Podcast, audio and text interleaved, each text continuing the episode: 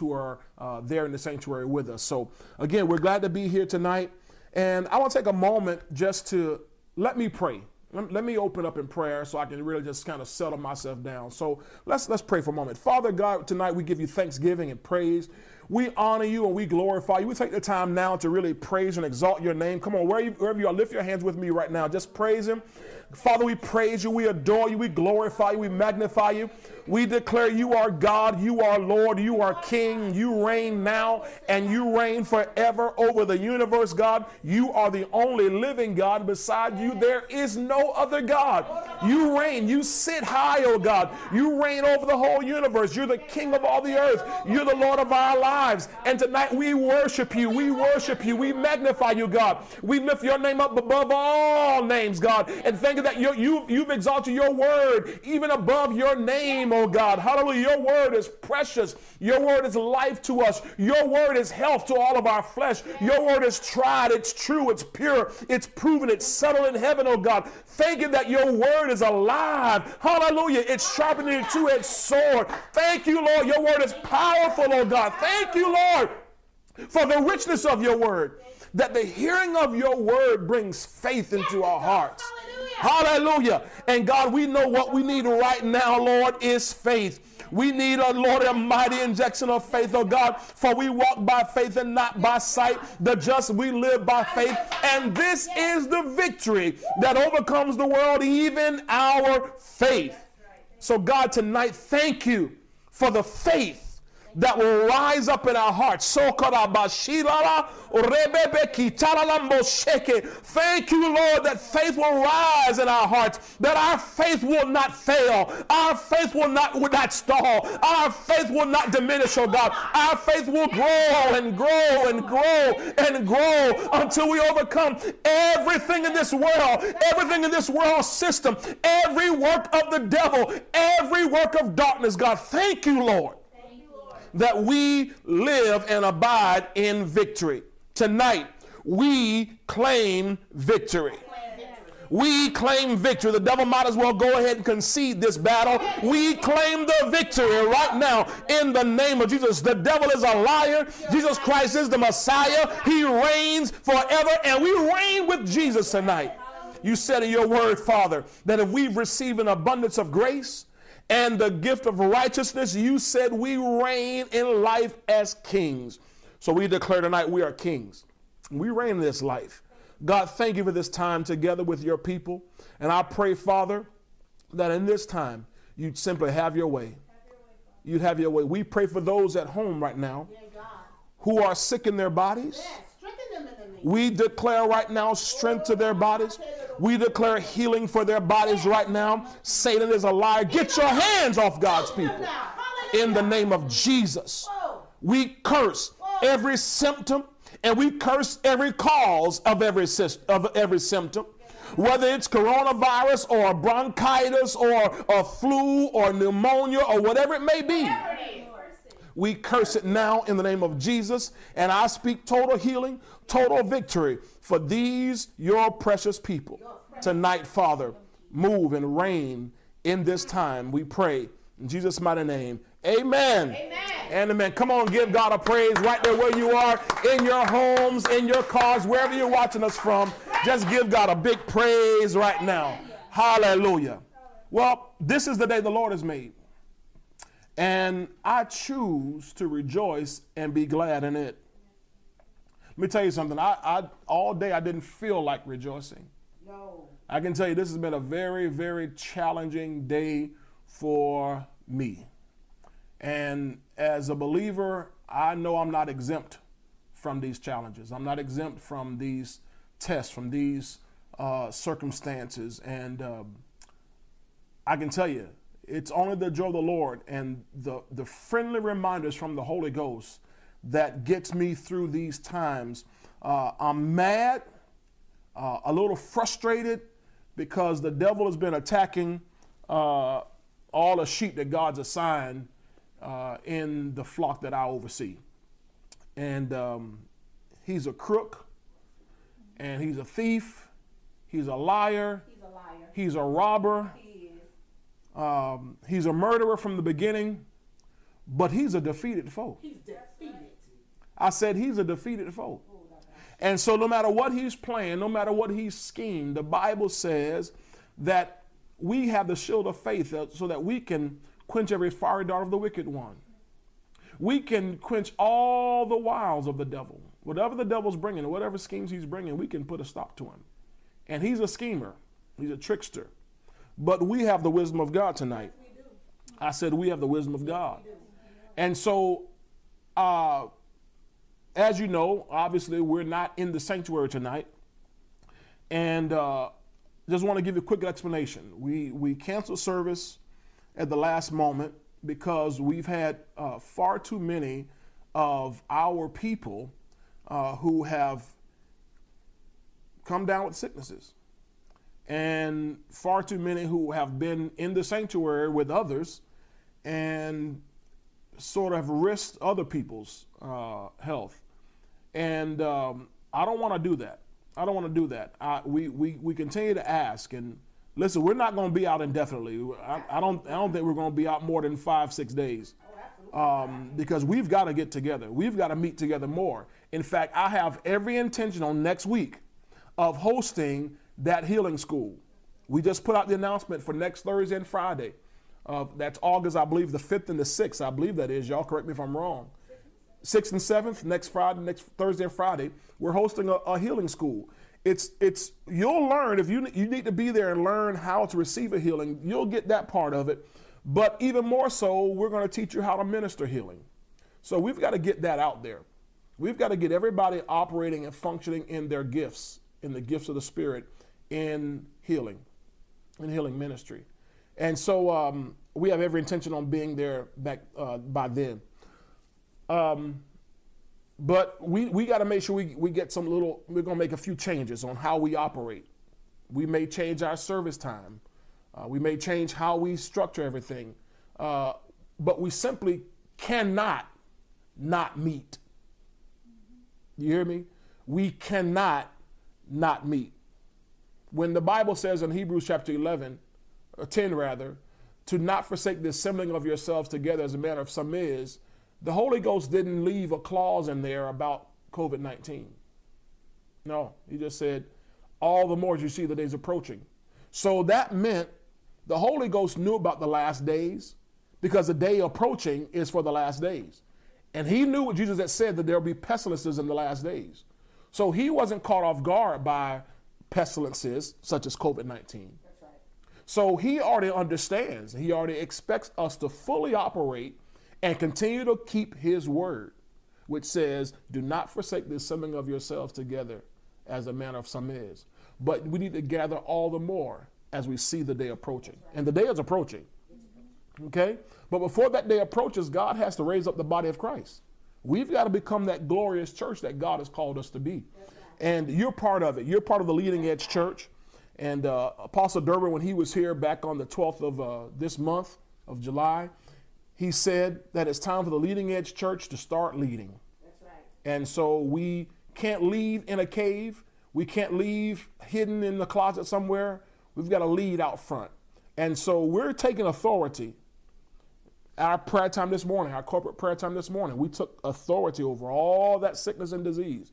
And so all of you all who've been diagnosed, you've been test, you've tested positive and so forth, don't you worry. Don't you don't let worry. fear That's creep in there and snatch your victory. Okay? God has assured you the victory. We are the healed. We are the healed. Jesus Christ already took all that stuff. Some of you, some of you didn't really get sick sick until you found out you tested positive.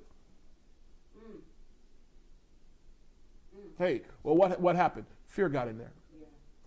Fear got in there. You hear positive coronavirus, in your mind are all the images of all these body bags everywhere, and you start worrying. You can't do that. No. You can't do that. You can't do that. You've got to keep your eyes focused on the prize. You're not going to die. Your, your pastor ain't going to let you die. Absolutely. Pastor Kim, we're not going to let you die. Ain't nobody dying on this watch. We're not, not going to let it happen, okay? Okay? So you're going you're going to live and not die you're going to declare the works of the Lord. We've got work to do. and uh, you're you're part of that work.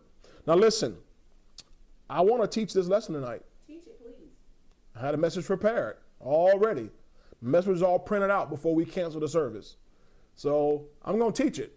Before we get into that, I want to give you a chance to give. I want to give you a chance to give. I know you're at home. Thank God for electronic giving. We've been doing that for a while. Here's the great time. You can give on our website. If you're if you go to our website, exceedinggrace.cc backslash give or giving rather, and you can give that way. You can also send us a text. Uh, you can text to give at 727 800 4252. That's 727 800 4252. You send a text to that number and uh, how much you want to give or whatever you want to do, and it'll send you a, an alert back, send you something back, and you, it'll help you complete that transaction right there so you'll be able to give. Um, of course, you can always mail it to our P.O. Box 12326, St. Petersburg, Florida 33733. It's been that number for about 20, 21 years. So P.O. Box 12326 33733. You can give um, that way. Also, if you're a member and you're in our GroupMe, there's a we sent out a GroupMe link uh, for you to check in. We want to know who's watching, who's all at home. We're making you check in, okay?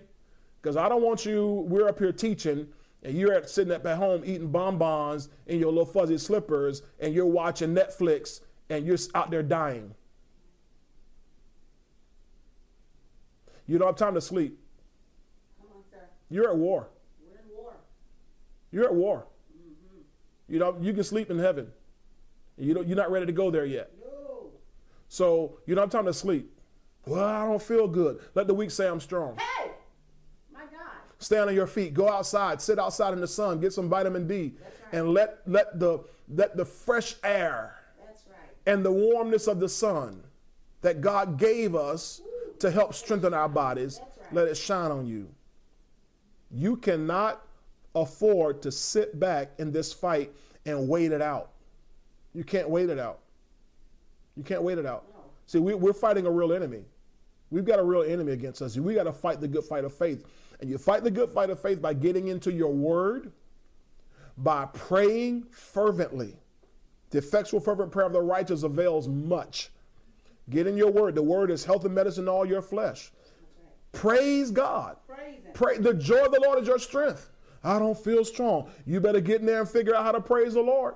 Joy of the Lord. The joy of the Lord is your strength. The more I praise Him, the better I feel. The more I praise Him, the better I feel. Yes. Glory to God. Now, Pastor Kim are doing everything we can to help you. We are releasing our faith every day, all day. Every day, all day. Hallelujah. But you got to do some work too. You can't chill. No time to chill. No time. You gotta you gotta be fighting. Fight back because we need you back on the on the front lines. That's right. All right? So again, give. Now listen, while you're giving, I'm give you a chance to give right now. Again, 727-800-4252 is our text to give option. You can also go on our website and uh, give exceedinggrace.cc backslash giving, and you can give that way. And uh, we've got a plethora of ways to give.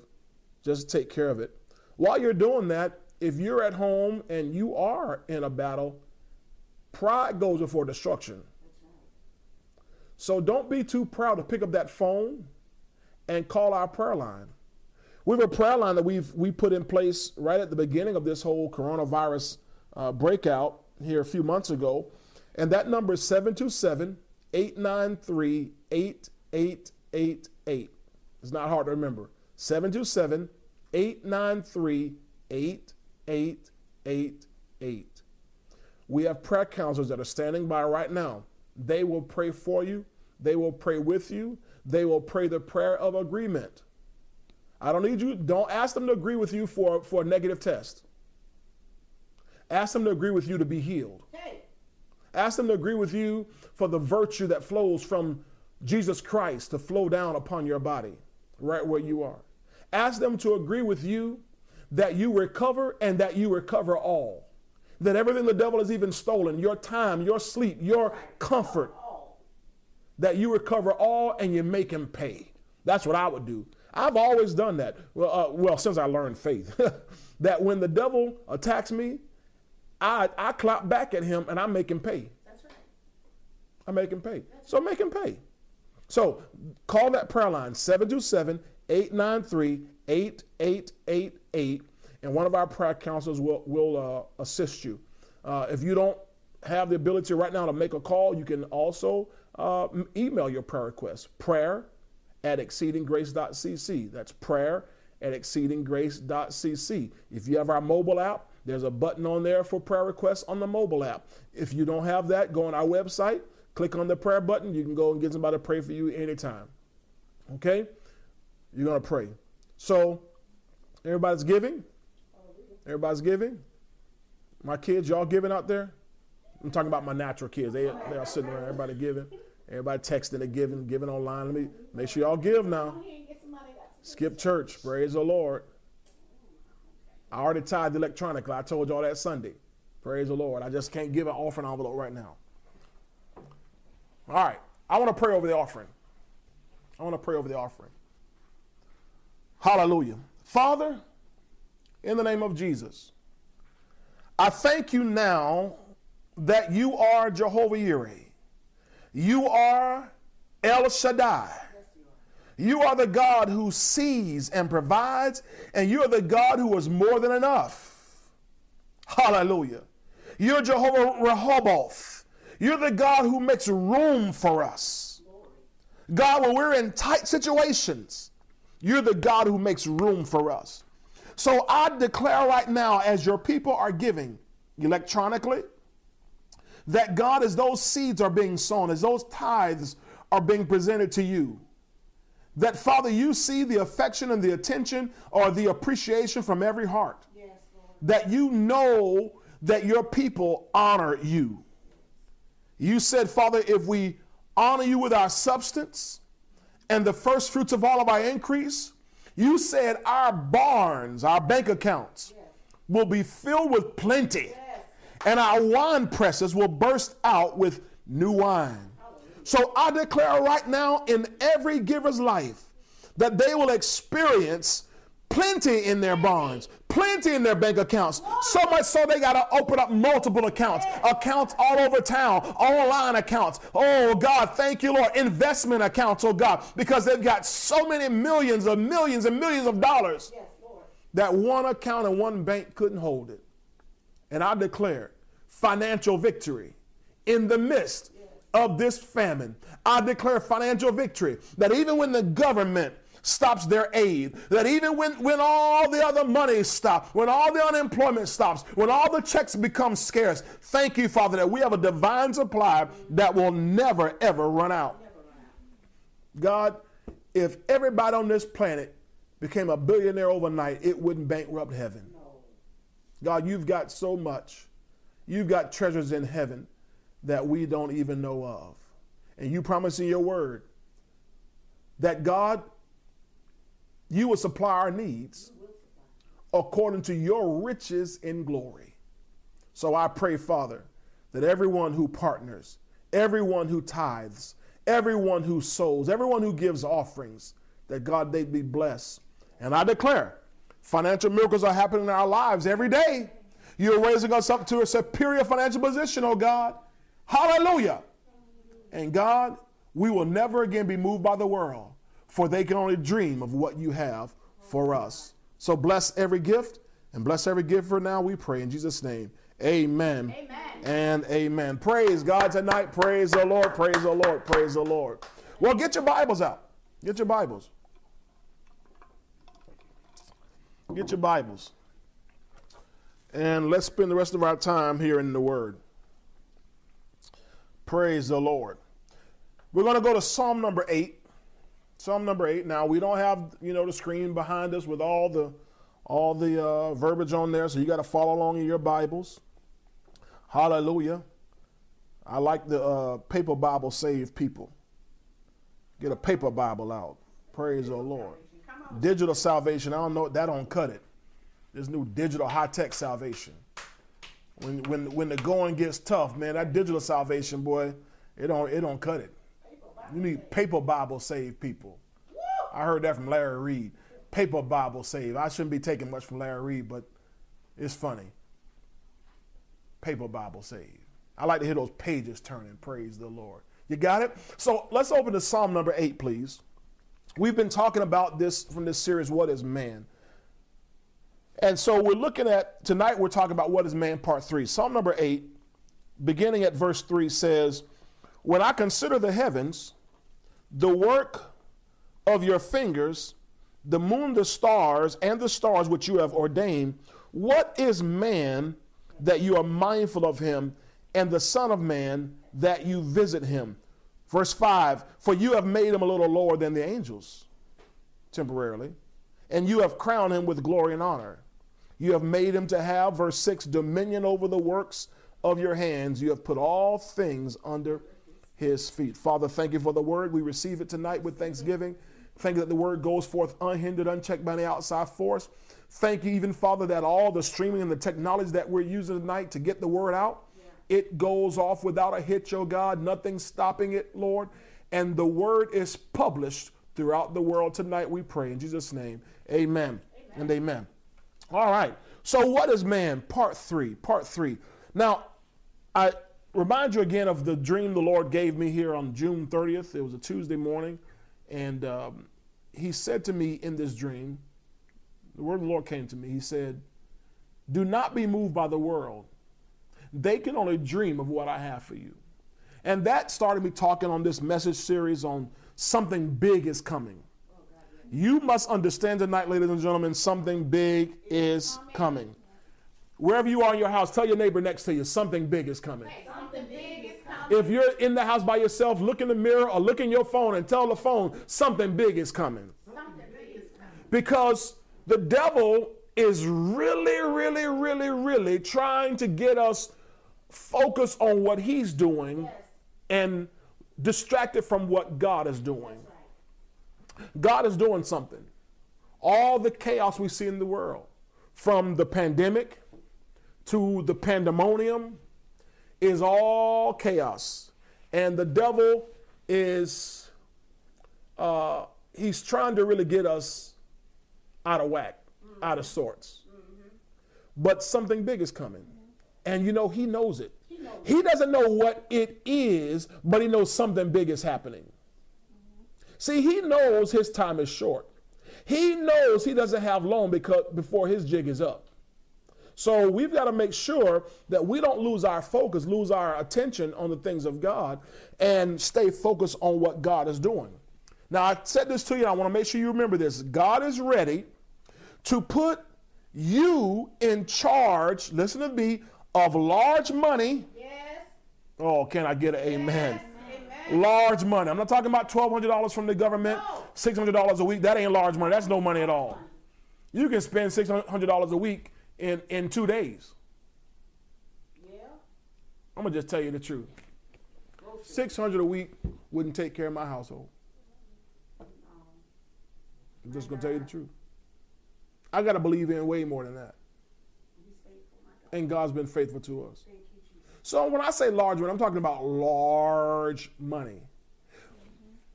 Mackenzie uh, Bezos, that was her former name. She was married to Jeff Bezos. Mackenzie uh, Scott, she just gave in one fell swoop $1.7 billion away. Yep. Yep. But $1.7 billion away. In fact, four historically black colleges and universities just receive a portion of that.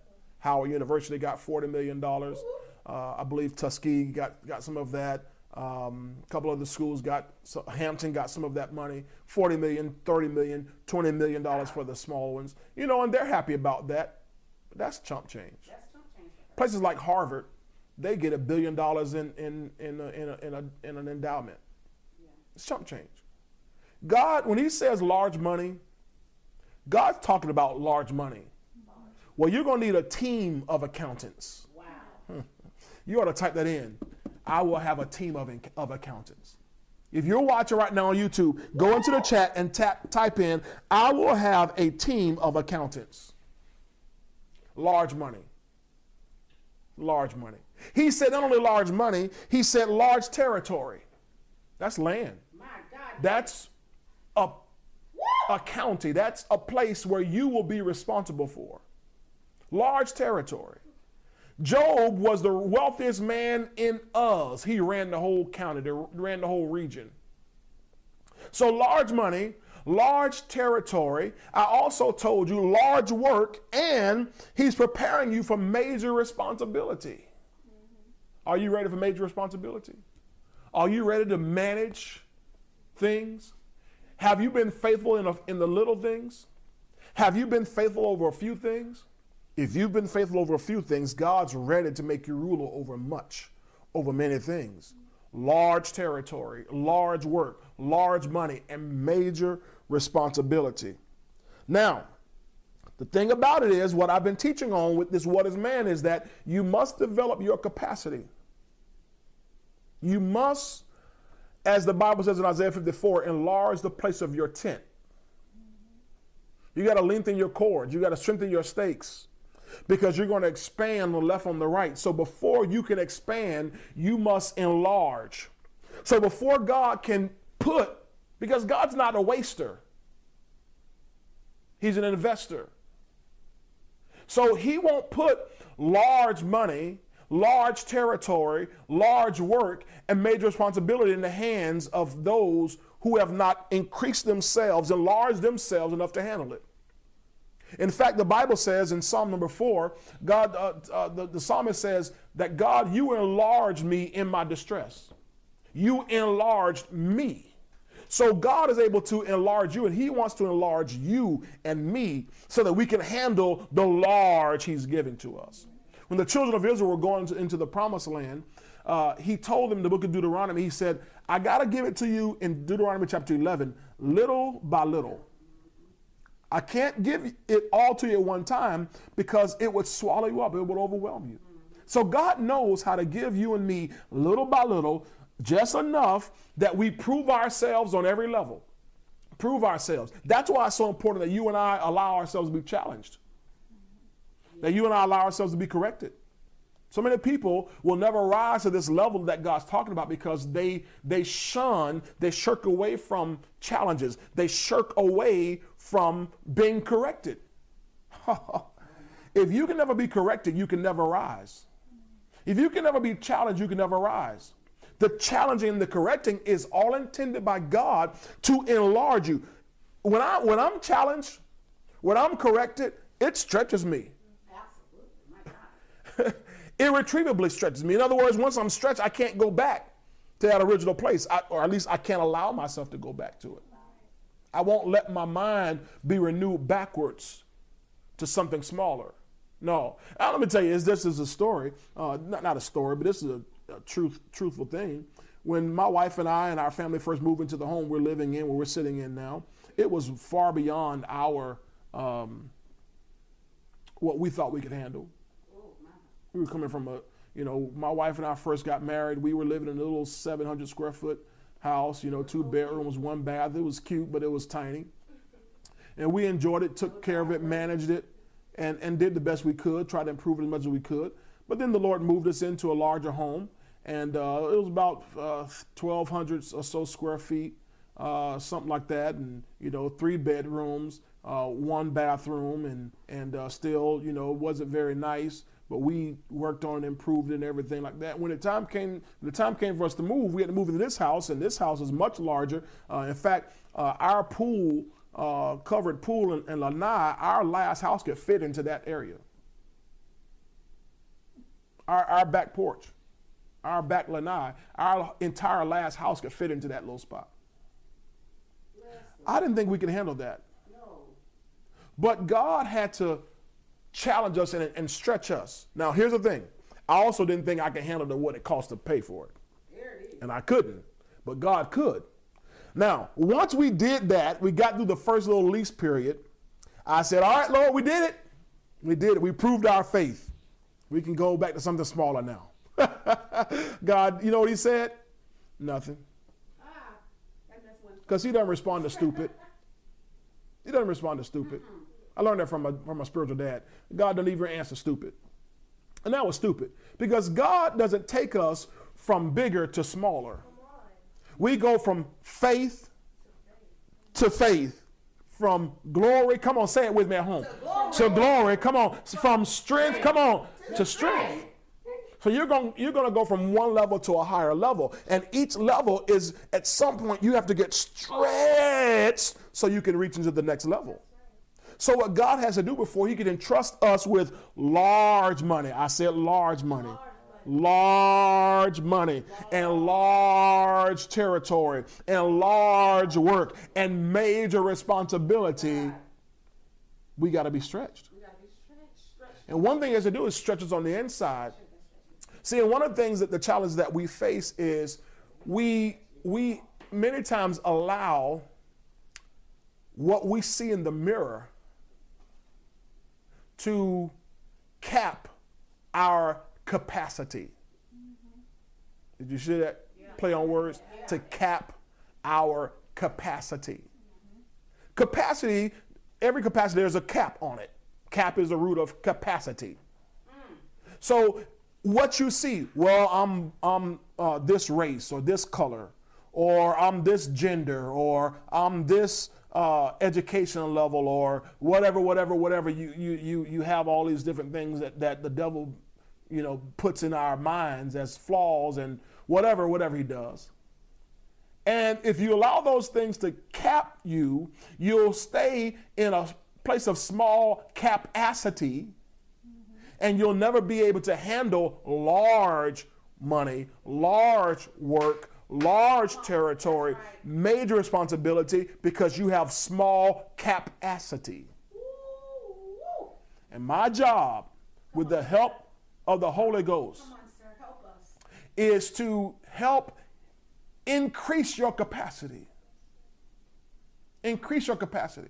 Enlarge you, stretch you so much beyond what you thought you could be, beyond what you thought you could do. That's why we challenge you so tough.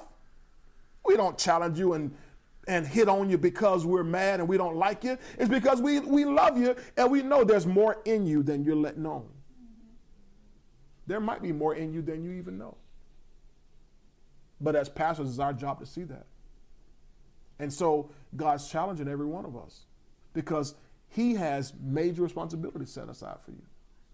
There's something that God has for you that no one else is created to do. That's right. I believe that's it. There's a territory that's for you. Paul talked about his region. In the Hebrew, in the Greek, his metron. That there was a region that was assigned to Paul. That he, he wasn't going to go beyond his region. He wasn't going wasn't going to go in- into another man's work. Oh, karabashita. Oh, oh my. There's a work that's your work. That's my work. It's assigned to you. It's your work. And work. you're cut out for it. Mm. It's cut out for you. And God's going to supply every tool, every resource, everything you need mm-hmm. to manage what God gives you. Now, let me give you a prime example. Come on, Adam, Adam. When God created Adam, put him on this planet, told him, Adam, you're in this garden, dress it and keep it. And God didn't put tool the first in his hand, but he put tool the first in his mouth. Oh my God. the first and the only tool he'd ever need was in his mouth. Life and death are in the power of the tongue. That word power in the Hebrew also translates to hand, H A N D. Power and hand are the same Hebrew word. So life and death are in the hand of the tongue. So, oh my God. On. So Adam was, had enough to manage this whole earth in his mouth. That's why God told us this is the year of the open mouth. Not 2020. He started back in this uh, last Hebrew calendar year that'll end here in September. That, that this is the year, and it doesn't stop here in September. It's the year of the open mouth. And he told us, he said from Psalm 81:10 in the Passion Translation, he said, Open your mouth with a mighty decree, and I will fulfill it. Now you see the words that you speak, the words that you speak, so shall it be. Shall it be? So there's enough tools in your mouth to change your life and the region God has assigned you to, to do the work God has given you. What has to happen though is we've got to get a bigger idea of who we are in the Lord. That you and I are not mere men or mere women. We're not common folk. Right. We are a royal priesthood, Oh, chosen. a chosen Yeah. generation, a peculiar people.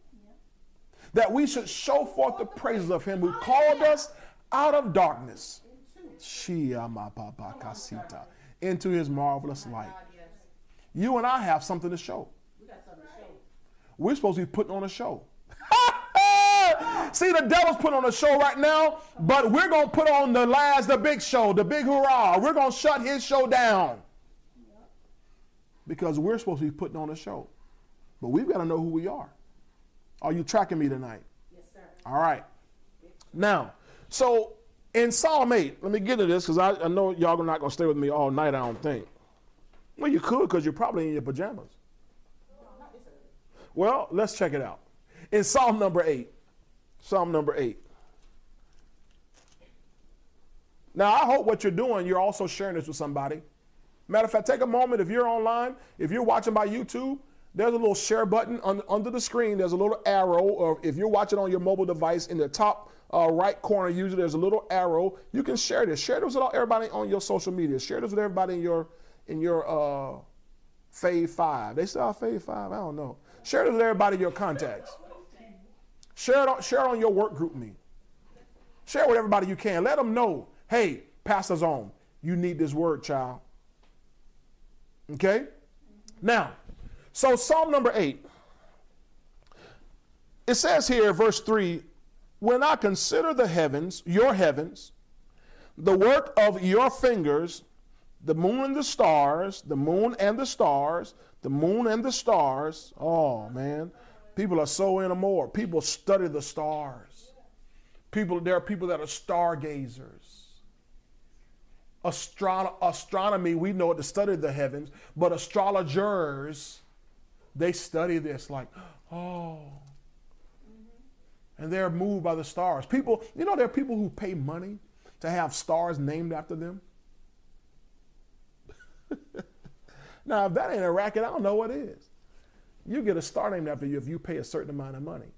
Well, who owns the star? Who, who you paying? Uh, something stupid about that, isn't it? I don't know. That's just me thinking. But he said, when I consider, consider your heavens, the work of your fingers, the moon and the stars, which you have ordained or ordered, what is man that you are mindful of him, and the Son of Man that you visit him? So notice again, we're, we're, we're being, mankind is being compared to the stars and the moon. Not when I consider the gorillas, the monkeys and the apes. Like they want to say we evolved from that stuff. Are you are you nuts? No. When I consider this the moon and the stars, the heavens, what is man that you're mindful of him? We're not being compared to the fish, the dogs, and rodents. When I consider the, the heavens and the work of your hands, the moon and the stars, when I look at that, and then I look at this man, what is this man that you are mindful of him, and the Son of Man that you visit him? Now, I want you to turn your Bibles to the book of Zechariah. That's Old Testament still, so don't go to Matthew, Mark, Luke, and John. Zechariah, okay? It's near the end of the book. All right? If you go to the end, end of, the, end of uh, the Old Testament, Malachi, then go back one book to the book of Zechariah, chapter 12. Zechariah 12. Hallelujah. Did y'all say hallelujah at home? All right. Zechariah 12.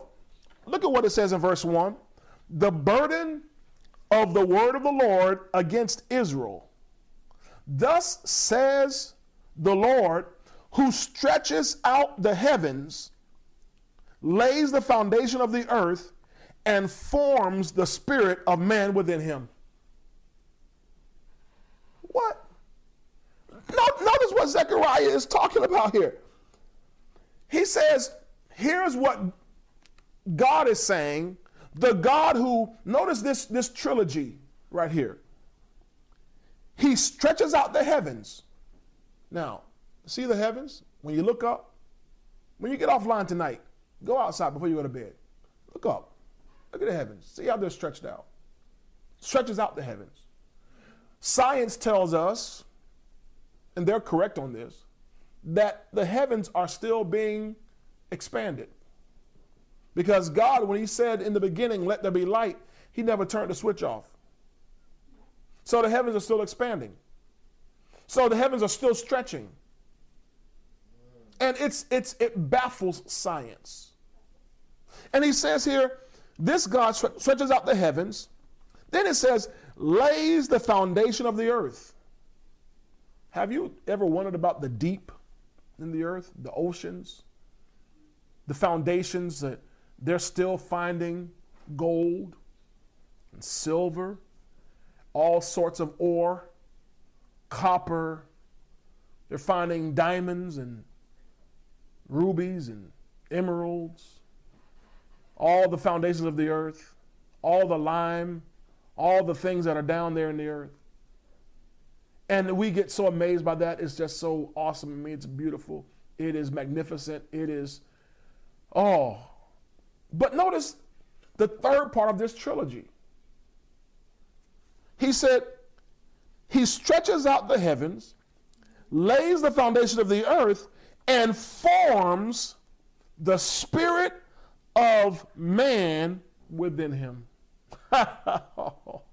so, as much as people are in awe of the heavens and in awe of the earth, as now watch this, as far stretched as the heavens are, catch this, not just the beauty of the heavens, as stretched as they are, as the foundations of the earth, how deep and vast and expansive as the foundations of the earth are. We've not, we've never gone to the center of the earth. I mean, we, we get, I mean, I remember as kids, we, we try to dig to China. we never made it. I remember so many times getting my dad's water hoses stuck in the ground because we were we stick a water hose in the dirt and the water hose would kind of push the dirt out and we try to every time it pushed out we push that water hose in more push it in more we're gonna make us a big hole and all of a sudden that that dirt would just collapse around that water that water hose and oh the water hose stuck and boy you got a whooping for that. I know y'all parents don't whoop anymore but we got whoopings for that.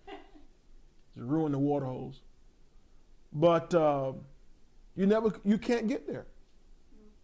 I want you to see how big the heavens are, and I want you to see how deep the foundations of the earth are. Because the third part of this trilogy is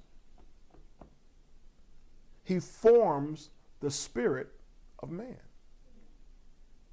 And there it is in the same sentence.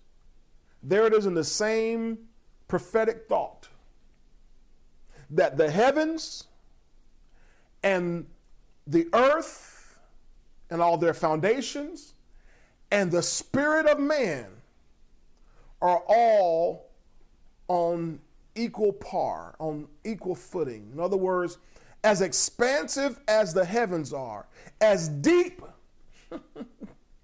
as the earth is. That's how expansive and how deep your spirit is. Mm-hmm. I need you to see this. I need you to get past your hair. I need you to get past your lips. All the kids I see, everybody, women take these pictures. All why is every picture like? Mm, I don't understand that. And then don't let me see a guy like that. My goodness. Anyway, what is that? You got to get past your hair. Now, thank God for beautiful hair, and you do your hair and all your makeup and your nails and all that stuff, and you take care of your body, and you're fit and you're trim. But I need you to see past that. I need you to see past whatever gender you are as a limitation. Now, don't change your gender. People try that. Oh, you are still whatever God made you to be. You can have all kind of surgery and take all kind of pills, but you are still whatever God made you to be. People change all that because they've not tapped into the real person they are. Notice it says here, thus, I'm in Zechariah 12, verse 1. Thus says the Lord who stretches out the heavens, lays the foundation of the earth, and forms the spirit of a man within him. Notice it didn't say forms the man. Now we know God formed the man Adam. God took the dust of the ground, formed Adam from the dust of the ground. But then Adam wasn't a living person yet. It said God breathed into that form, into Adam, and then man became a living soul or a life giving spirit. Hmm. Or a speaking spirit, rather. So here it is Adam, he's formed in that body, but he's nothing until God breathes in him.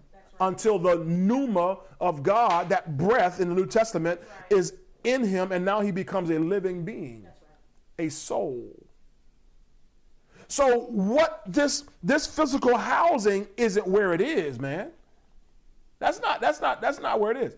It's what's in you.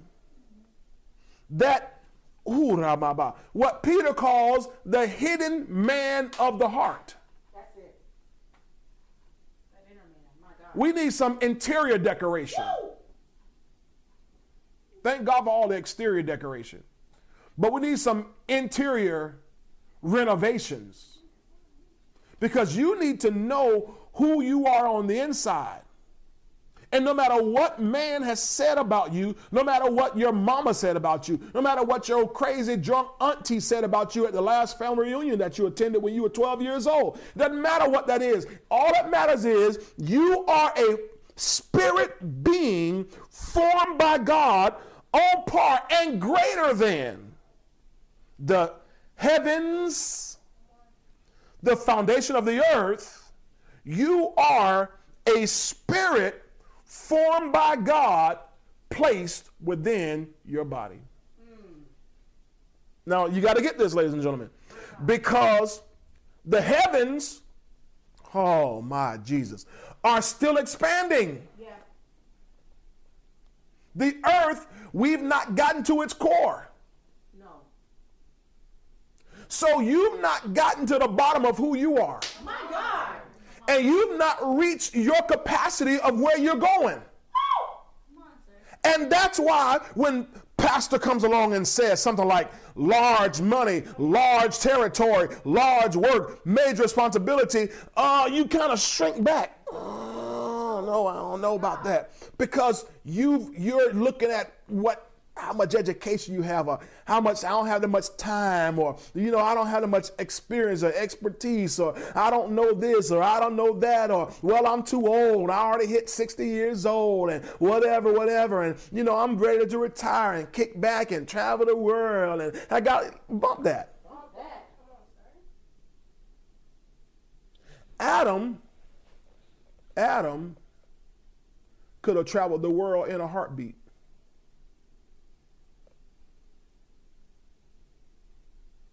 Mm-hmm. Adam could have traveled this whole planet in a heartbeat. He was divine. When God, God wanted one time had had Elijah catch up with Ahab's chariot. Elijah on foot, Ahab in a chariot. Elijah hawked him down. Y'all know what hawking down means? Y'all know, what hawking down means hawk, hawk down means somebody you running and you trying to get away and somebody overtake you. They hawked you down. And Elijah hawked down Ahab. New Testament. Here's Philip. He's been preaching in Samaria, Acts chapter 8. Yeah. And all of a sudden there's this this Ethiopian eunuch Yeah. who's riding in this chariot, in a chariot, the best chariots available. Just like King Ahab had the best chariots on this planet. And here is this Ethiopian eunuch, and the Lord tells him, Hey, go overtake that chariot. Do what? Go hawk that chariot down. Woo! Ha ha ha! And Philip did it. He hawked down that chariot. I'll be hawking And then to boot, then to boot, then to boot. that means you add on this. Add this on. After he ministered to that eunuch, got him saved, got him baptized, he probably got him filled with the Holy Ghost. Then the Bible says all of a sudden, Philip disappeared. Well, I'm going to say disappeared. He ends up in a place called Azotus. In other words, one moment he's by this river, the next moment he's at Azotus. He's operating in a divine transformation. And so I'm telling you, when the Bible says in Zechariah 12 that God stretches out the heavens, He's showing you how big you can be. Oh my goodness. When He says He lays the foundation of the earth, He's showing you how deep and how vast He made you.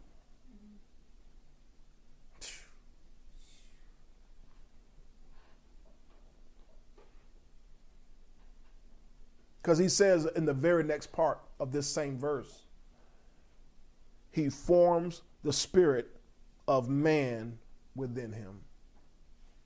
Just like he stretched the heavens, just like he laid the foundation of the earth, he's formed your spirit within you.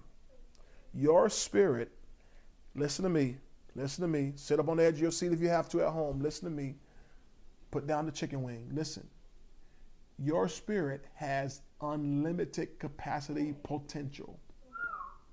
My God. My God. Your spirit, spirit has unlimited has capacity potential. Potential. That means once you and I become spirit, what do you mean, Pastor? Once we stop living by this flesh, Come on, sir. Woo! your Bible tells you walk in the spirit and you won't fulfill the lust of the flesh.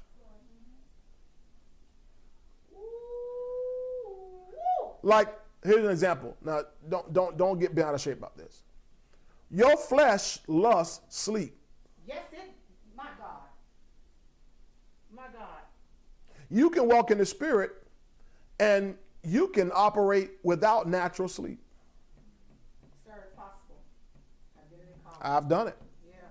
Some of y'all done it when you had to do it and didn't want to do it. You did it. Before I didn't to sleep. But I I have to do it all the time. Time you man, times you I've been in meetings and you've been in a meeting all morning and meeting I'm talking about church meetings. And now you gotta be in it all night. And I see some of y'all dozing off. Well, Pastor, you preaching. I'm, I'm not talking about when I'm preaching. I'm talking about when I'm sitting there and I got to receive the word. And your body lusts sleep. Your flesh lusts sleep. But if you walk in the spirit, that means let your spirit be in control. Your spirit connected to the spirit of God, you won't fulfill it. Wow. How you stay awake? Walk in the spirit. Mm-hmm. Sir, this is powerful. Your spirit has unlimited capacity, potential, potential. You've got to tap into it I got to tap into by disconnecting from this flesh man control to letting your spirit man be in control, which is controlled by the spirit of the living God. Mhm. So you are, oh my, I heard that. You are a copy of God. Come on. I'm gonna let you soak. you might, Yeah, might need drink. Let me let me drink something on that. Yeah. I just heard that. Yeah, I heard that in my spirit. Doesn't your Bible say in Genesis 1:26 that God said, "Let us make man in our own image and our own likeness"? Then when God uh, made man in Genesis 2, starting at verse 7, doesn't it say that God breathed into him? Well, when God breathed, what you think God breathed? Him, himself. He breathed himself. God. Flow, man of God. He breathed himself. The Bible talks about in the Colossians, Christ in us, the hope of glory. Christ is in you, the hope of glory. The anointed one is in you, and he's in you now. What you and I have to do is disembark, disconnect from this flesh driven, soul driven way of operating. Oh my God. Be not conformed to this world, but be transformed by the renewing of your mind so you can prove what is that good, acceptable, and perfect will of God. You can prove God's will. And it's good. It's acceptable. And it's perfect all at the same time. It's not a choice of good or acceptable or perfect. Bump that teaching. Get that teaching out of your mind. It's not good or acceptable or perfect. It's good and acceptable and perfect. Well, how do I do that? I got to find out who I am. What is man? What is man? That you would stretch the heavens by the Spirit, lay the foundation of the earth by the Spirit, and then form the spirit of man by the same Spirit. Wow. Oh, Wow. this is heavy for a Wednesday, isn't it? It's a big Wednesday, man. Oh, It's strong meat, sir.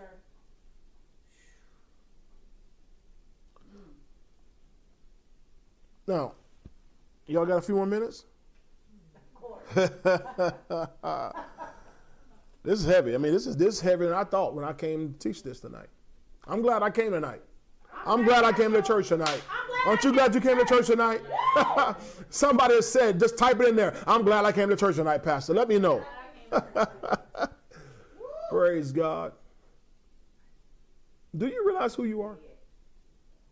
Do you realize you are a carbon copy of God Himself? Do you realize you are the seed? You are made, the Bible says in Acts 17, we are His offspring. We are His offspring. Hmm. Okay. Wow. So we look like Him. We have an unlimited capacity potential. That's what man. Now, hey, fish don't have that. No. Birds don't have that. Beetles, they don't have that. Mangoes don't have that. No. Demons don't have that. Angels don't have that. Do you know angels were not made in God's image? You know, and this says in oh back in Psalm 8, you made them a little lower than the angels. In the Hebrew, that's the word Elohim. God Himself. The only time man fell to lower than the angels was when Adam got into sin and his spirit died. He died spiritually. That's the first consequence of Adam's sin was spiritual death. What else came along with that was poverty and then sickness. Coronavirus, that's a part of the curse. It's, it's a result of Adam's sin. But the last Adam came along and he corrected spiritual death. So now we can have spiritual life. He corrected that poverty. He became poor so we could become rich. He corrected that sickness and disease. He took all that upon himself. By his stripes we are healed. He took the curse, so we're blessed with the blessing of Abraham. So now we're back to the pre curse, pre sin, pre fall capacity potential. My goodness.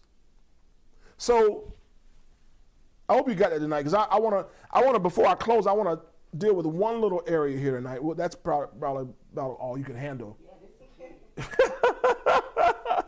Praise God. So don't forget Zechariah 12:1. When you look at the heavens tonight, and you go outside, wait, just wait till it's dark. Go outside and just look, just gaze. And look out there. Wow. Look in the oceans, look in the deep. Go online. If somebody people have explored, check it out.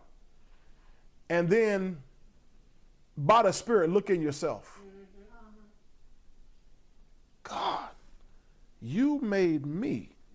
You formed my spirit within me. Wow. With the vastness of the heavens and the depth of the earth. You ought to just say, I'm deep. oh my goodness. Thank you, Jesus. Thank you, Jesus. Now in Psalm 8, he said, What is man that you're mindful of him, or the Son of Man that you visit him? Now, turn over in your Bibles, go back towards the front of the book. we were in Psalms earlier. Go back one book prior to that and look at Job 7. We saw Job 7 on Sunday. I want to read it again. Job 7, because I'll, I'll let that segue me into what we'll close with tonight. Job 7 and verse 17 and verse 18. Are you there? Yes, sir. All right, says this What is man that you should exalt him? That you should what? Exalt him. Exalt him. God wants to exalt you.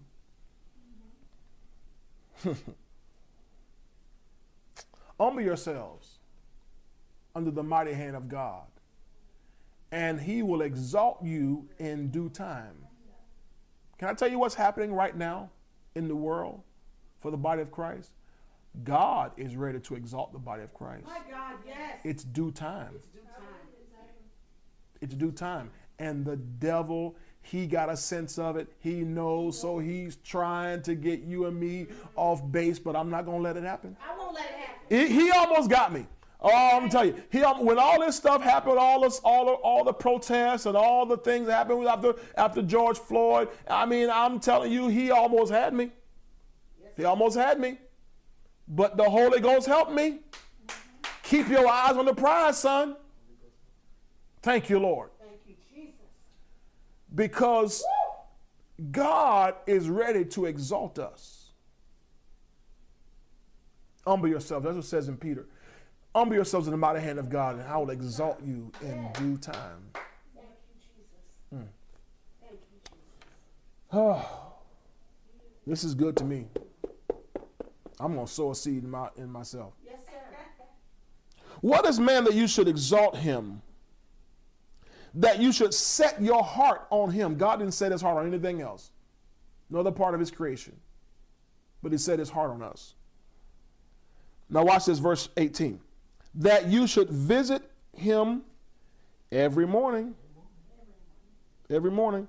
Now, that word visit, if you have a good Bible like mine, paper Bible, there's a little number or a little mark from me in my Bible, my particular edition, over that word visit. And down here, it says in my in my margin, attend to. It says in y'all's Bibles too? Praise God. They have good Bibles. paper Bibles, that you should attend to. So, what is man that you should exalt him, set your heart on him, that you should attend to him every morning? God is attending to you, God is paying attention to you. He has not forgotten you. He has not forgotten your name. You are not off God's radar. If you should go into the highest heavens, you couldn't get away from Him. If you should go into the deepest depths, you couldn't get away from Him. If you should go into Timbuktu and hide down in a cave somewhere, you couldn't escape God's presence. Whither shall I go from His presence? You can't. You can't get away from, his God's, from God's presence. Furthermore, He is attending to you. He is attending to you. Glory to God. Hallelujah. Can everybody see me? Yeah. He's attending to you. Thank you, Lord. He's paying attention to me. You ever heard somebody say, I ain't paying you no attention? I ain't paying you no mind. No, God is attending to us. He's paying attention to us. Man. every morning. He visits us and tests us every moment. Now, I want to deal with something here tonight before we close in this area of his visitation. In fact, we were in last year, Apostle Derber came, 2019, Lord had declared that as the year of visitation. You remember that? And so uh, here we are, God's visiting, but it says here, He visits every morning. So not only is there a big visitation, but there is a visit every morning that He wants to uh, have with us. And here's why. why. Why do you visit people? Mainly two reasons. Because either they're your family or they're your friends. Am I right? You like to visit your family and your friends. Got it? So God visits his family and his friends. Let that sink in. God visits his family and friends every morning. We are the family of God. Mm-hmm. Yes, we are. We are his offspring, Acts 17 and right about verse 26, 25, 26. We're his offspring. Glory to God. So here we are. God is visiting because he likes to hang out with his family and his friends. Everybody say, I'm his family. I'm his family. The Bible says in, in uh, Romans chapter 8, right around verse 17, I'm guessing, but I'm, I'm thinking we're right in, on, in the right neighborhood. If I'm not at the right house, I'm in the right neighborhood, where it says that we are uh, children of God. And since we're children of God, we're heirs of God. Yeah, that is verse uh, 17 says, and if, well, I started verse 16, Romans 8, verse 16 and 17. The Spirit Himself bears witness with our spirit. See how the Spirit works? Spirit deals with Spirit. Yes. That we are the children of God. And if children, then heirs. I love that part right there. I'm his child and I'm his heir. And heirs of God and joint heirs with Christ. Yes. Can I, can I, can I just go sideways right, right for a minute? You remember the story in Luke 15 about this kid we call the prodigal son? Mm-hmm. He went to his father and said, Father, give me my portion. Give me my inheritance. He was an heir.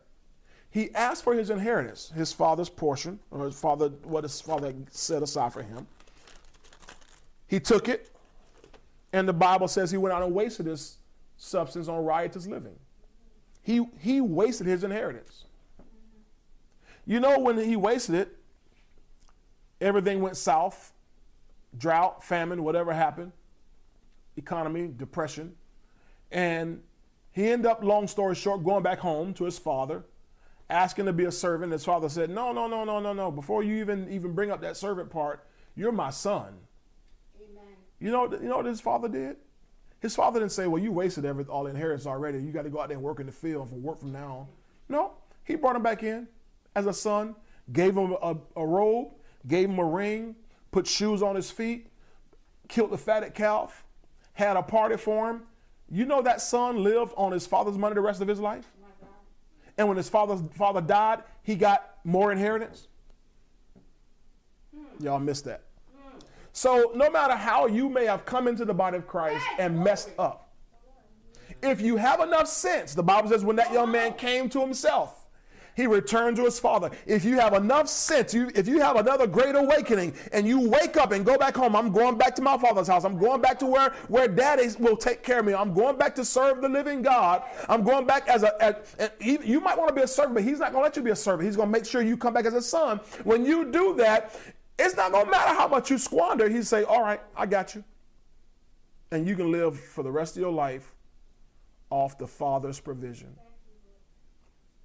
That's just how good God is. That's how good God is. That's how much He loves you. Look at this. So He says here that the Spirit bears witness with our spirit that we are the children of God and of children. I'm in Romans 8 17. Then heirs, heirs of God, and joint heirs with Christ, if indeed we suffer with him, that we may also be glorified together. So we are joint heirs with Christ, children of God. So I told you, God visits, just like you visit, God visits family and friends. So we're the family of God. I'm in the family. So he wants to visit with you all the time. How you doing? Glory to God. Just how you you doing good this morning? You need anything? Everything good? How, how's how's your babies? You know how it is when you visit your family. How's everything going, sweetie? Praise the Lord. So God visits to see how you're doing. He visits. And he's there if anybody wants to come against you. Family's right there. God's right there. He visits family because he loves you. God visited with Adam. You know, Adam is called the Son of God. You know that? When you read the genealogy of Jesus Christ, and it calls, you know, talks about Jesus being the son of Joseph, as was supposed, the son of Joseph. And it goes all the way back to the son of David. Then it goes back to the son of Abraham. Then it goes back to, to Adam, and it calls Adam the son of God. Adam wasn't just a created being. God breathed himself into him. He was made from God's DNA. Adam is the son, was the son of God. So God would visit him every day, the son of God. Because God visits family, just like you visit your family. I need you to understand you're, the, you're in the family of God. I'm in the family. You're in God's family. He loves you. He loves you. Oh, sometimes family gets stupid. Yeah, it's okay. Sometimes family would get downright ignorant. But they're still family. They're still family. Sometimes you and I may disappoint the Lord. We may, at even times, make him angry, but we're still family. He still loves you. He still loves you. He's still there for you. He's still going to take care of you. Anytime you need him, you can call him because he's family. That's what a good father is. As a father pities his children, is what Psalm 103 talks about, that list of benefits for us. As a father pities his children, so our Father God pities us. In fact, it says in Psalm 103, He does not treat us as our sins deserve. That's a good father. But not only is our father, he visits us as, foul, as, as family, but he visits us as friends. Now, I just want to give you a couple scriptures here that you can take and chew on so you understand about this friendship.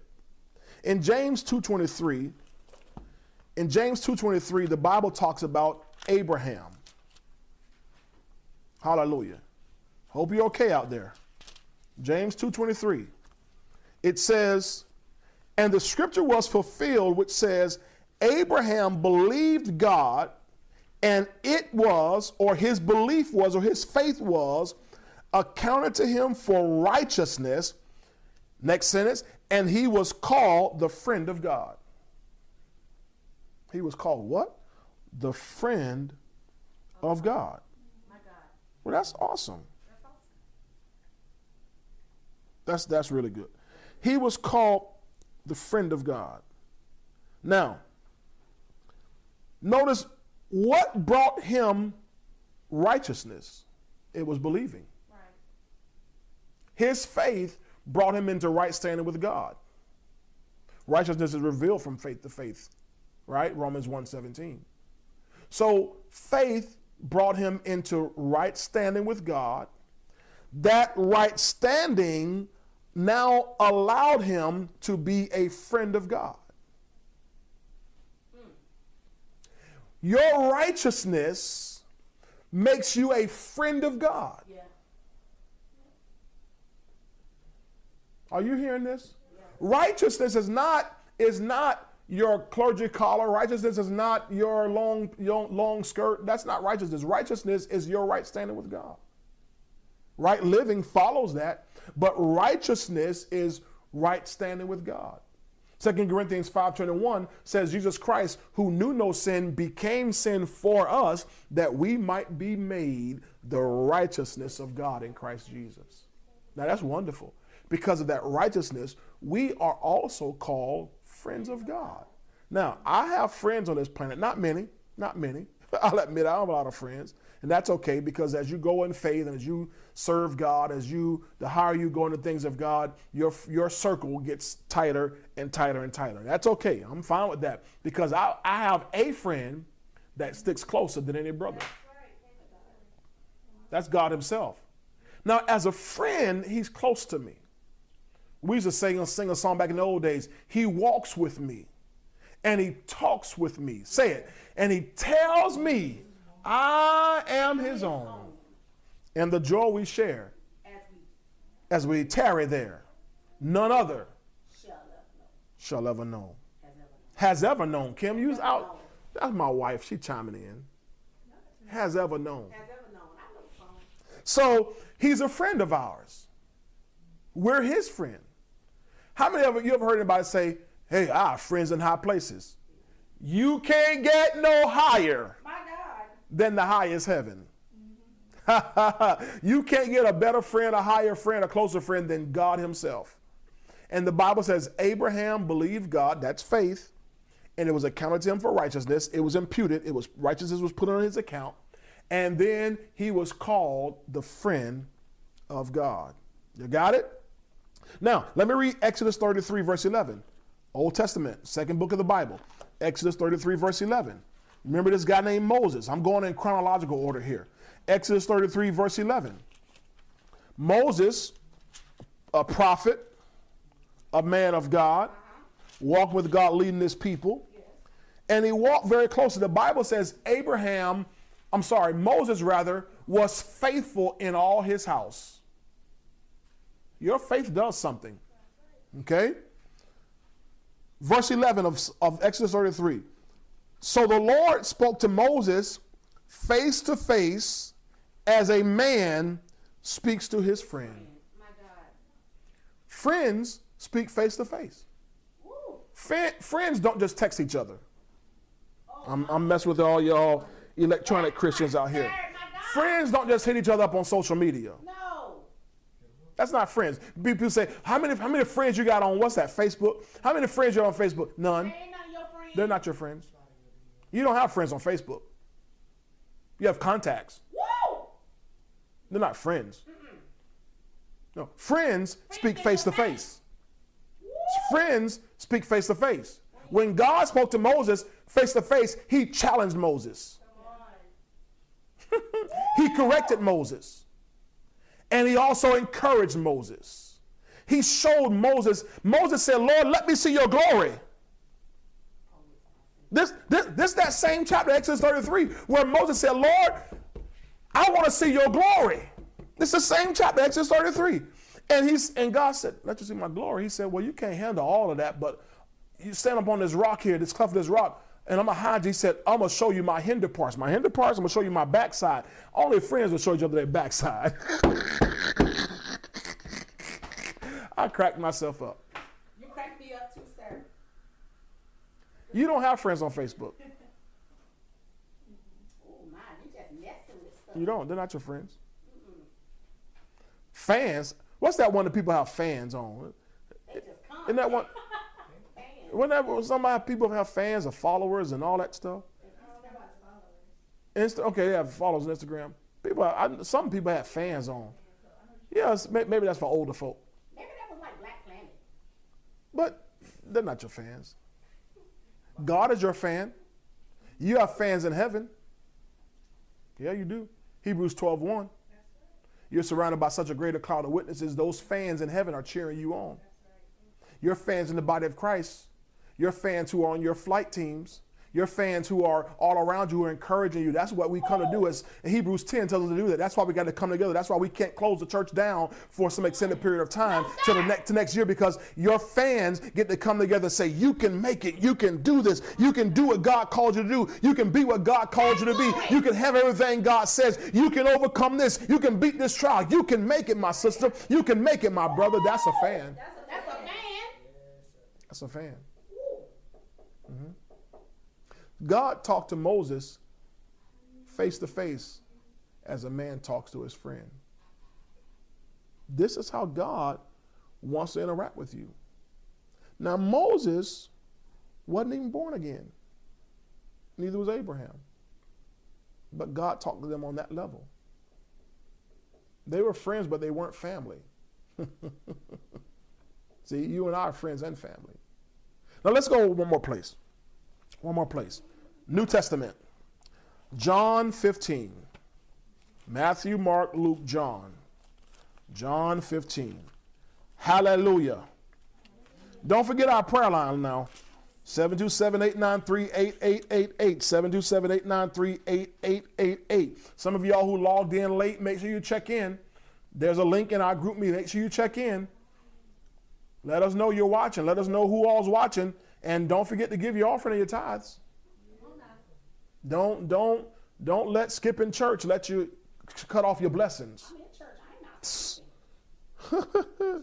John 15, verse uh, 13 through 16. This is Jesus talking. This is words in red. See in my Bible? Words in, in red right here? Okay. It's a pretty Bible. Still smell good. John 15, verse 13. Greater love has no man than this, than to lay down one's life for his Facebook friends. Ain't nobody on Facebook laying their life down for you. Don't get caught and been out of shape by all your friends on Facebook. That ain't what friends are. That's not. That's not. That's not it. No, no. It's it's it's it's a friend will lay down his life for you. There's people you trying to impress. They're not gonna lay down their lives their lives for you. Jesus did. He says, "Greater love has no one than this, than to lay down one's life for his friends." Now, watch verse 14. Y'all there? John 15, verse 14. You are my friends if you do whatever I command you. Ooh, that part. You want to be friends with Jesus? Do what he tells you to do. And his commandments, the Bible says, are not burdensome, they're not grievous. No. In other words, any command God gives you, that Jesus gives you, is for your good. It's going to be a blessing to you. Oh, yeah. Oh, yeah. Keep his commands, he's going to bless you. That's right. If you, you be willing and obedient. you shall eat the good of the land. So anything he tells you is for your good. You're going to get blessed by it. So he says, You are my friends if you do whatever I command you. Now, watch verse 15. No longer do I call you servants, for a servant does not know what his master is doing, but I have called you friends. For all things that I heard from my Father, I have made known to you. You see that? Friends get let in on secrets. All that my Father has made known to me, I have made known to you. Friends. You're not a friend, he doesn't let you know let you in on any secrets. The Bible says the secret of the Lord is with them that fear him. Psalm 25. So you want to have know the secrets, you want to know the wisdom of God, the secrets of God, you got to be a friend. I know some of y'all who you're on Facebook, I'm not on that. But you're on Facebook, you put all your business out there. You you give TMI. TMI. Put that in, in, in your in the chat. TMI. Too much information. Everybody doesn't need to know everything about your life. Nobody really cares that much. You got it? But there are some things that you share with intimate friends that you don't share with any, anybody else. And Jesus Christ is that intimate friend. We're his intimate friends. And he wants to share things with us. He said, I don't call you, I'm going to read it again one last time, verse 15 of John 15. No longer do I call you servants, for a servant does not know what his master is doing, but I have called you friends, for all things that I heard from my Father have I made known to you. Now, I want to give you one a, a definition here. We're not at the church, so I can't put put it on the screen for you. But if you have uh, some sort of Greek, Hebrew uh, concordance, you can look this up for yourself. That word friends, that word friend, is Strong's number G 5384. They'll put it in the in the chat. Strong's G5384. It's the Greek word philos or philos, P H I L O S. That's Strong's G5384. It's the word friend. Philos, like Philadelphia. Listen to what it means a friend, an associate, a companion, Some, some of y'all gonna be real good and get on the computer and look it up on in the Bible Gateway and just pop it in the chat. I know y'all are technology. It, listen to me. It means a friend. This is what Jesus called us: a friend, an associate, a companion. Yeah. We're companions with Jesus. Now watch this. That means some of y'all listen. Some of y'all tomorrow. I'm lonely. Why? Why are you lonely? You got a friend in Jesus. I've got a friend in Jesus. He's a companion. He'll go out to eat with you. Yes, he will. I'm messing with y'all. It's it's fine to go out to eat with people. It's it's it's, it's great to gather with people. I'm not. I'm not, I'm just messing around. But you don't have to be lonely No. because you have a friend. And I'm going to keep going with this next week because I need you to see this because I'm building up to something here. Listen to this. A friend and associate companion. Now watch this. Listen, this is big. This is big. Watch this, Kim. Yeah. One of the bridegroom's friends who on his behalf asked the hand of the bride. What? It says one of the bridegroom's friends who on his behalf, on behalf of the bridegroom, asks or asked for the hand of the bride. I remember back when I was a young guy, younger, teenager, and you know, you want to step to a girl. Listen to this, Jonathan. This is don't try this. When you want to step to a girl, and you what you do is you have your friend go talk to her for you. Hey, listen, um, hey, my my friend over there, he he likes he kind of shy, but uh, he like to take you out. What you think? You think he's all right? Yeah, yeah, yeah, yeah, yeah. And you you you hook him up. This is what it said what that a friend does.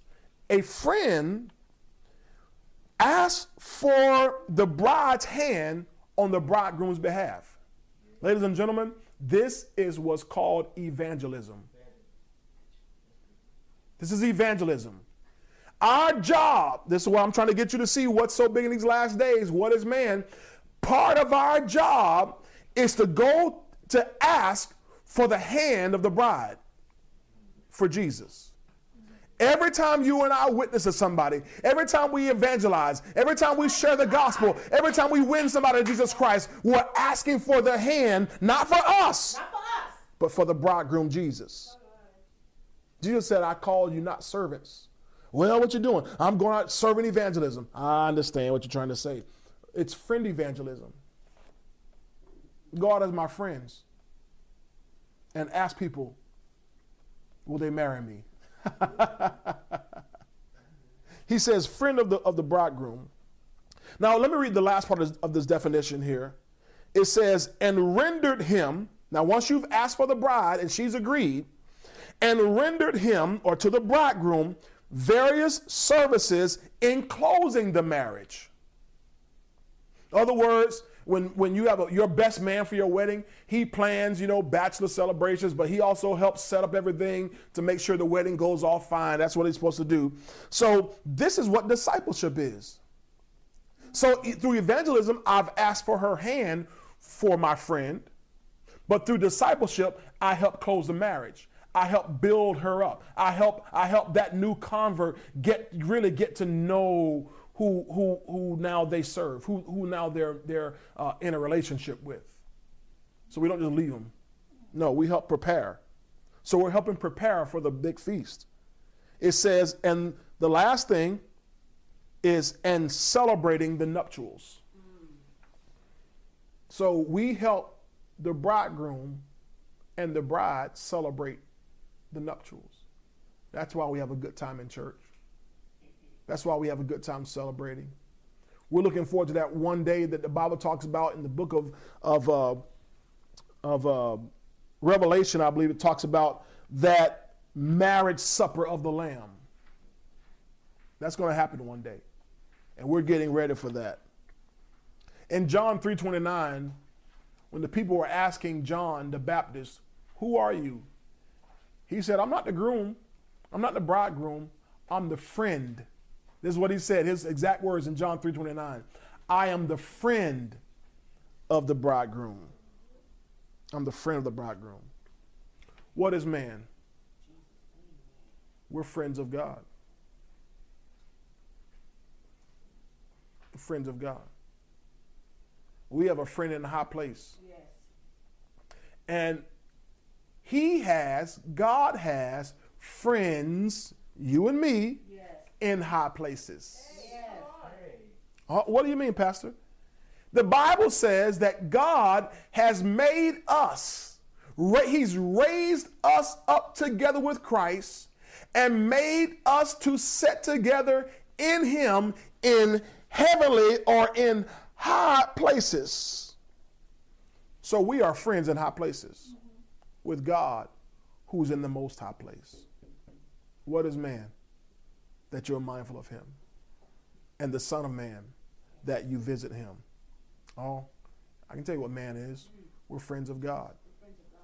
We're in the family of God. Yes, we are. Hallelujah. Oh my goodness. Well, you're, if you're sitting right there in your room with somebody, ask them, "Do you know who you are? You know who you are. I know. Do you know who you are to Jesus Christ? You're a friend of God. You're a friend of Jesus. And he, as a friend, as a companion, I'll get with more on this as we go in this weekend and next week, showing you we're going to work together with him in these last days, and we're going to work for him in eternity, That's right. ruling this universe. What is man? Well, you something big. Something big is coming. Well, I hope you enjoyed that tonight. It's it's uh, almost nine o'clock. We're out of time, and uh, I'm hungry. Hey. So it's I'm ready to eat. Sir, sir. I was I was overwhelmed earlier today, Yeah. You won, sir. and I've won. You won. The the devil put one over on me today. Not in my health. I'm I'm totally healthy, holding strong. Not a symptom. My temperature's running like 96.2. Nothing.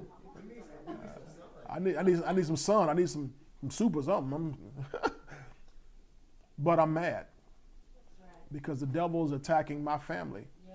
I'm not talking about my natural family here that's in the house with me. I'm talking about my spiritual family, you all, my sons, my daughters in the spirit. And I don't like it. I don't like it. I don't like And I'm not going to let the devil win. No, he won't win. He won't pay for his mess. He's going to pay. He's going to pay dearly. We're going to win souls.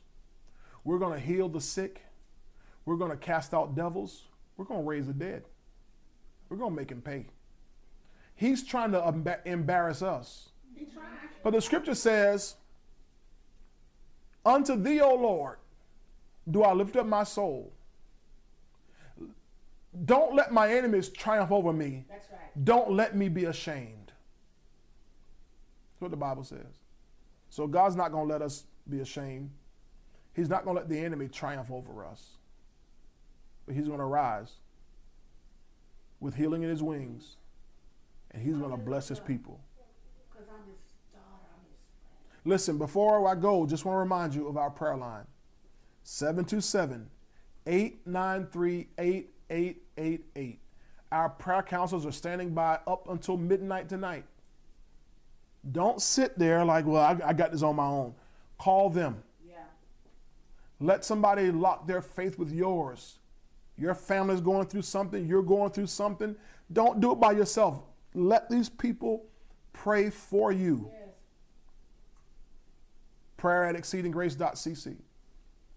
If you want to email it, doesn't matter where, anywhere where you are in this country watching, they'll pray for you.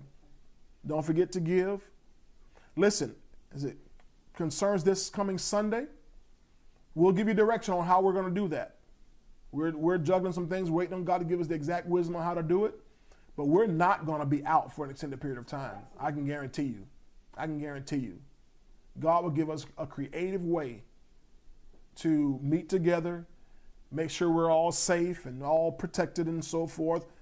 I already said if I got to make y'all wear masks, I'll make y'all wear masks, whatever it takes, because I'm not going to go a long time without seeing your faces. You can see me, but I can't see you. I don't like that. I love you. I love you. It, it, it hurt my heart when I had to cancel service tonight. It hurt me to my heart because I love you and I want to see your faces. Okay? So, keep praying for us. We're going to keep praying for you. And uh, we'll uh, check you out next time. You'll you'll get alert. Stay stay in touch with what's going on, and um, share the love of God with people everywhere you go. Okay, let's help the bridegroom build up his bride. In the name of Jesus, I think that's it. Any announcements? All hearts and minds are clear. That's what we used to say the old church. All hearts and minds are clear. Everybody stand to your feet. We're going to get a benediction. No, I'm just kidding. Y'all understand that. Let, let me just pray over you. Father God, in Jesus' name, I thank you for each person who's been a part of this uh, worship experience tonight. This time in the Word.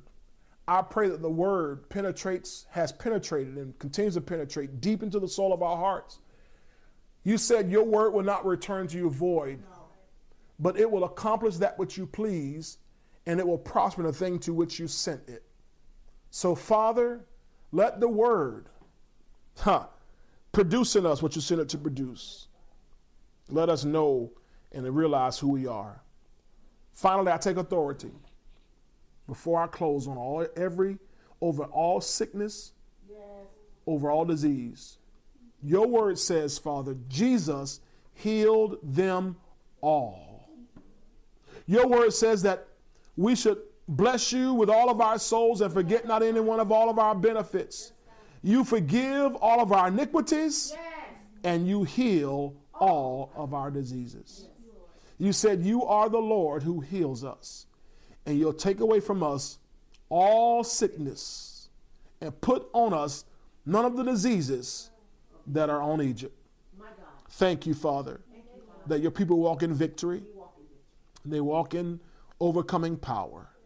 Father, you know how much I love them, how much Pastor Kim and I just love every person, Father, how we want what's best for them.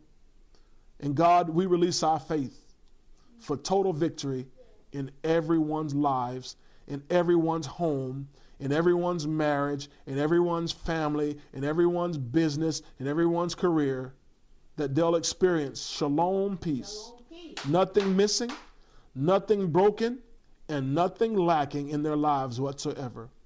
Lord, so we bless them even from our own house. This blessed house, this blessed house, Lord, we speak that blessing on every house. Let us walk in that fullness of that blessing, we pray. In Jesus' mighty name, amen. Amen. God bless you. We love you so much. See you next time. Bye bye.